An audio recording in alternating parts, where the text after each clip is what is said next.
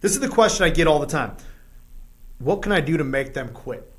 What can I do to help them quit? What can I do? I feel like it's my fault. As a matter of fact, I was down in uh, the Grand Caymans. I took a cruise, and we're at Grand Caymans, and you get you get seated at this at a table, right? It's like a weirdest thing for me, but I got seated at a table with six people that I didn't know, and we sat down, we started talking, and I didn't just sit down like, "Hi, my name's Mark Jennison. I'm a fucking junkie." Right? It didn't go like that, but you know, they're ordering wine, they're drinking, you're at a cruise, and I'm sitting there and uh, asking me if I want a drink or, or whatever over time, and I slowly got to know them, and then I said, you know what, I got to I, I got to share with you, right? Like I'm I'm in recovery, I'm a former alcoholic, I've lost it all, blah blah blah. We started small things. Next thing you know, because Facebook is powerful um, the internet's powerful. These guys go home to their room that night, they check it out, they see the page, they watch some of my videos, they come back, they're like, wow, we didn't know, right?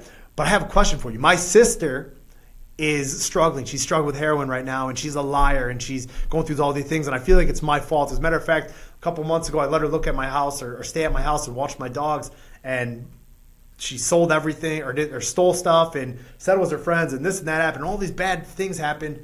What can I do to help her? How can I help her out? And I want you to think about this for a second and, and actually listen to me real hard. You know, my mom went through the same thing. I think my brother, I think my dad, I think my cousins, I think my friends. I think everybody at some point went through the um, they went through the thought where what can we do to help this guy out? Almost to the point where they started enabling, right? There was this side of it. Well, we, you know, we can get him off drugs. We just keep him drinking, or if we can just get him drinking Coors Light instead of slamming a bottle of Rumple Minze, it's going to be okay. Um, and they started enabling me here. If we can give him rides here, or if I could give him a ride to the drug dealer so I know he's going to be safe, you know, these are all things that have happened to me. And I'm not going to point out who did it, but these are what they were doing was they were enabling me and they were taking the blame on themselves and wondering where I went wrong, especially if you're a parent or you're a brother or you love someone like this. But the truth is, until the mind up here decides that it wants to be better or make some sort of switch, or you've had, you've just had too much. Like I can literally go back and think about the time, um, you know, that I was just sick and tired of being sick and tired, dude. I just wouldn't fucking stop. And it hurt. And I can think, I can visibly, as I, I can smell the smell right now. I wish you guys could feel this. I could smell the smell of laying next to the toilet. I'm not talking about piss, but it was a, this this cold air smell that I had. And the bags of cocaine were laying to me, laying next to me, and the bags of heroin over here, and the toilet I got puke in it over here, and there's beer all over the place. I'm in a huge house and it wasn't enough to make me stop. I still wasn't giving up. Yet everybody was saying, What can I do to help him? See, I didn't want the help because I was still alive. I still thought in my mind, I was thinking to myself, Man, I can live on a different level. Like, how much more extreme drugs can I do? How much more can I live in this secrecy of these lies of myself and keep manipulating my world that I live in to get what I want, which is ultimately to see if I could kill myself without coming straight out forward and saying I wanted to kill myself basically what I was doing up until the point I wanted to kill myself was trying to kill myself slowly.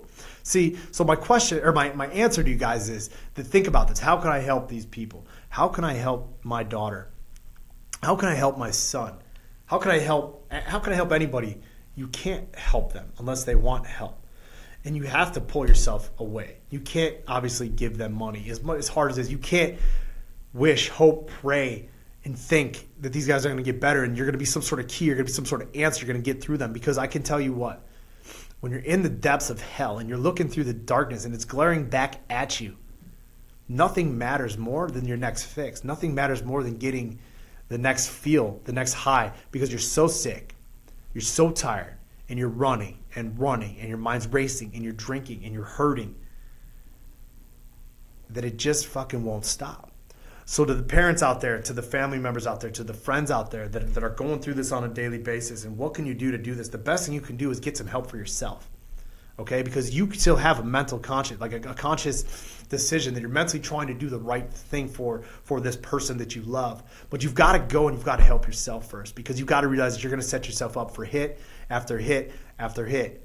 Okay, and if I could go back and talk to my mom or talk to my dad or talk to these people through the hell that I put them through, like I would I would tell them just to fucking stay away from me, right? To get away from me, to abandon me completely, because it wasn't until it wasn't until I was completely lost, right? It wasn't until the things were completely when, I, when the dealership wanted nothing to do with me. When my ex-wife, who I'm going to talk about here in a minute, um, took my son and was wouldn't let me have them, and I got shipped down to uh, Florida. And my brother wanted nothing to do with me. He said, "Just get out of here. This is the person I love." Like it wasn't until I realized I had no one to count on. My mom was still hanging in on there, but even she was just done. Right? Like I pushed her to that to the to the the end of her rope. It wasn't until everybody completely gave up on me, and things were were were rock bottom was rock bottom was hurting. Rock bottom was rock bottom was was hell. It was this depth that I was in there. It wasn't until I realized that you know what, dude, you're on your own. Until I was able to make the decision. Right? Rehab didn't help. Giving me money didn't help. Watching me drink and use going all of me didn't help. Watching me suffer. Um, you know, staying away from me for two, three days didn't help. You've got to take complete abstinence from them. Work on yourself. Get your mind right because I don't think that you'll be able to help anybody unless you're feeling well. And the truth is, once you these people are really down that rabbit hole, and maybe there's some kids just getting into it or some families just getting into it. You might be able to persuade them. I'm talking about the people that are in hell.